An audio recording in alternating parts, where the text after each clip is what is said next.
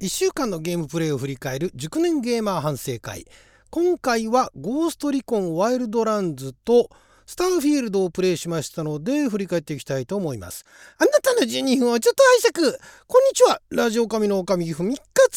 です。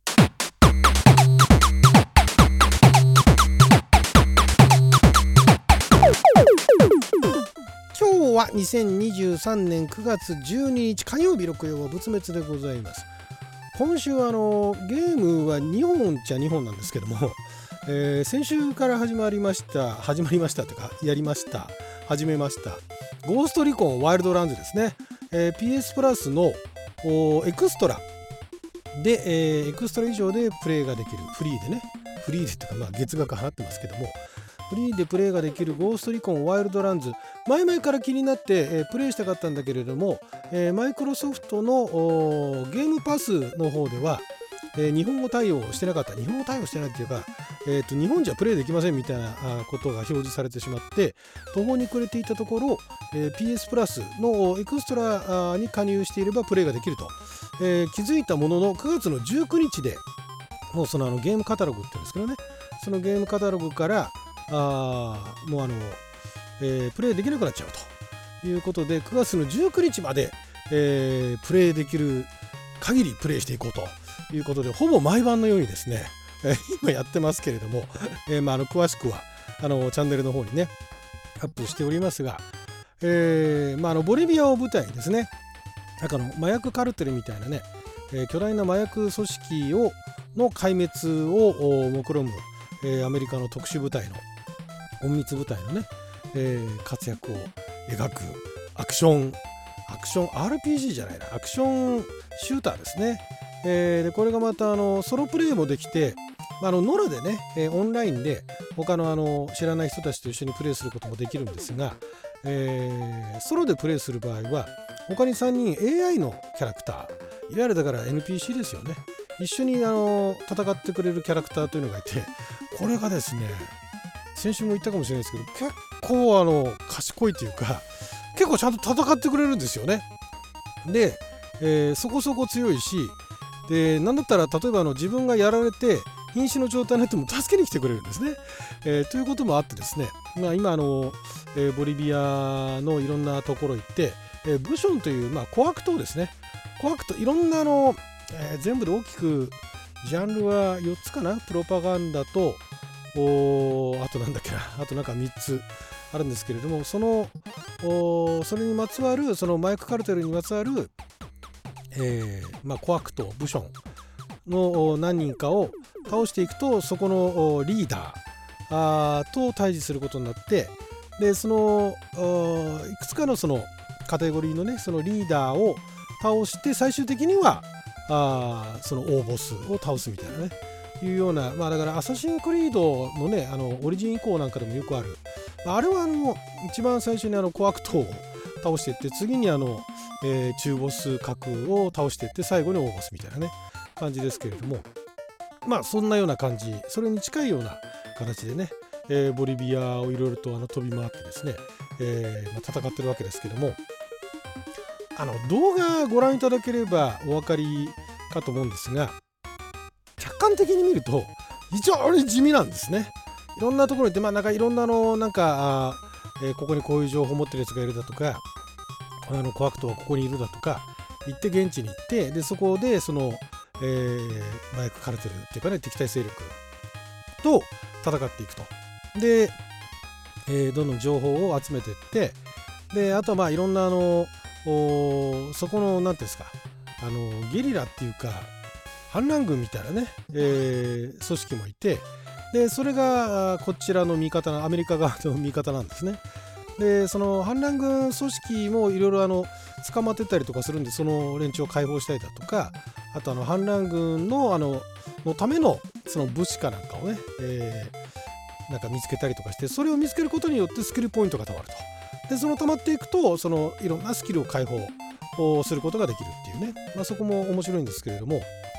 まあ、だからそれぞれがね活動自体が非常に地味なんですよ。いろんなところに行ってそういうスキルポイントをちまちま稼いでって、まああのえー、ミッションによってはサイドミッションによっては結構大量にスキルポイント稼ぐことができるんですけれどもでそのスキルをアップして例えばだからドローンのねあの飛ばす範囲を広げるだとかねあとあの同時に、えー、その敵を捕捉して、えー、最大で3人かなだから最初のうちは1人まで、えー、遠くからその仲間に撃って倒してもらうんだけれども今最大のだから他の自分以外の仲間3人が全員が、えー、まあのマーキングしたら倒せるようなところまで、まあ、スキルアップさせましたけれどもだから今結局その各地に行ってでまずドローンで飛ばして遠くからね飛ばしてでドローンのあの行動範囲もちょっと広げてであそこに敵がいるっつってマーキングしてで3人ずつあの静かに倒していくみたいなね。でその倒されるところが見つかると敵の方もわーって躍起になるんだけれども結構距離離れてるとまだこっちに気づかないみたいな感じでそんな感じで結構ね旗から見ると多分すごい地味なね 戦いがなんかあのアクションシューターみたいなねどこかに行っちゃどんどんパチパチみたいなねその派手なドンパチをやらかすようなシーンっていうのはむしろ少なくて静かに行ってどんどんあの倒していくって、まあ、だからある意味アサシンクリードに近いところもあるかもしれないですよね。あの場合はまあ、えー、片っ端からね敵の背後に忍び寄ってであのアサシンしていく暗殺していくっていうような感じのゲームでしたけれども。まあでもやってる本人は非常に楽しくてですね。またあのボリビアの街並みっていうのも、まあ、リアルに再現されてるどこまでリアルに再現されてるのか分かんないんですけどもなんかその南米っぽさみたいなね。なんかあの行ったことない人間が想像する南米っぽさというのが十分に再現されていて非常にそこをねあの走り回ったり車でねドライブしたりだとかドライブじゃないですけど目的地に向かってるんですけどもそこら辺も楽しくてですね、まあ、これ実際そういうあのえー、時間制限がなかったら最後までやりたかったなっていうふうに思えるぐらいの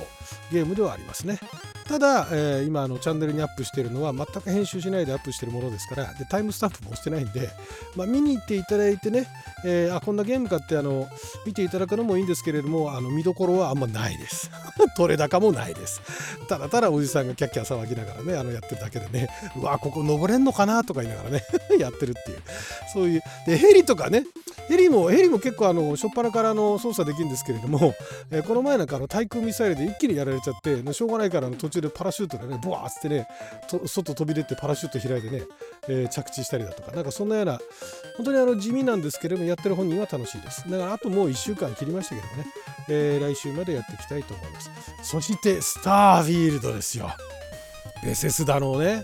ソフトワークのね25年ぶりの新規 IP もう開発も開発25年やったかどうかしたんですけど、まあ、結構長いこと開発してて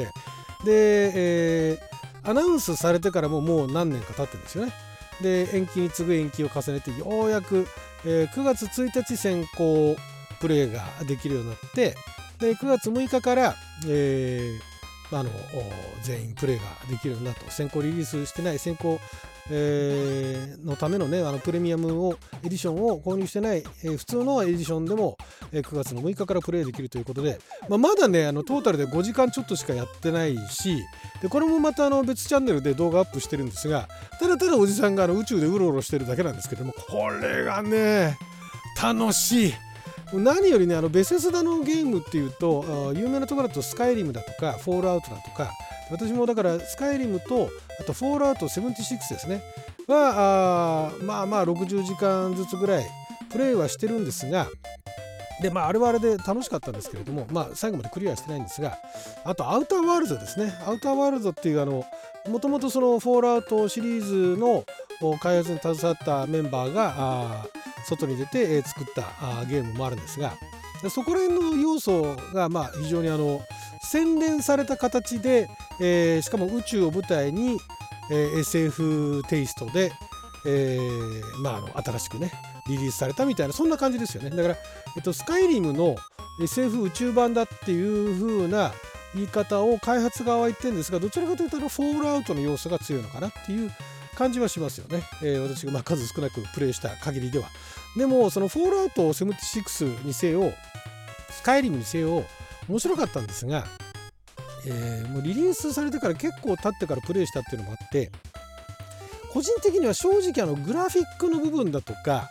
あと操作の部分が今一つねなんかもう少しあの快適にならないかなと思いつつまあまあゲーム自体面白いからやってるんだけれどもっていうのがあったんですがそこの部分がまず私の大好きな SF 要素っていうのがてんこ盛りだっていうのとグラフィックもはるかに進化してでキャラメイクもいい感じにキャラメイクができると。で出てくるその街の中でねえー、宇宙のあちこちで出会う人物たちも結構いろんなキャラクターがいてこれがねまずいいと。でもう本当あの2本今あの動画アップしてますけれどもトータルで5時間ぐらいなんですがまだねシミュレーション以外で戦闘ってしてないんですよ。本当に。あまあそうでもないか。どっか一箇所でなんかあの海賊と海賊みたいなとやり合ったところはありますけれどもほとんど戦闘してなくてまだ散歩お散歩レベルしかしてないんですけどもまあ楽しい。お散歩だけで楽しいなんかあの似たようなゲームで宇宙のねところいろんなところ行ってであの採掘したりだとかいろんな人に出会って何かやったりだとかっていうところあのノーマンズスカイっていうのがゲームがあってでノーマンズスカイも私プレイしたことあるんですがノーマンズスカイはあれはあれであのまあ面白いなとは思いつつもう少し何か欲しいなというところがスターフィールドは全部あったと。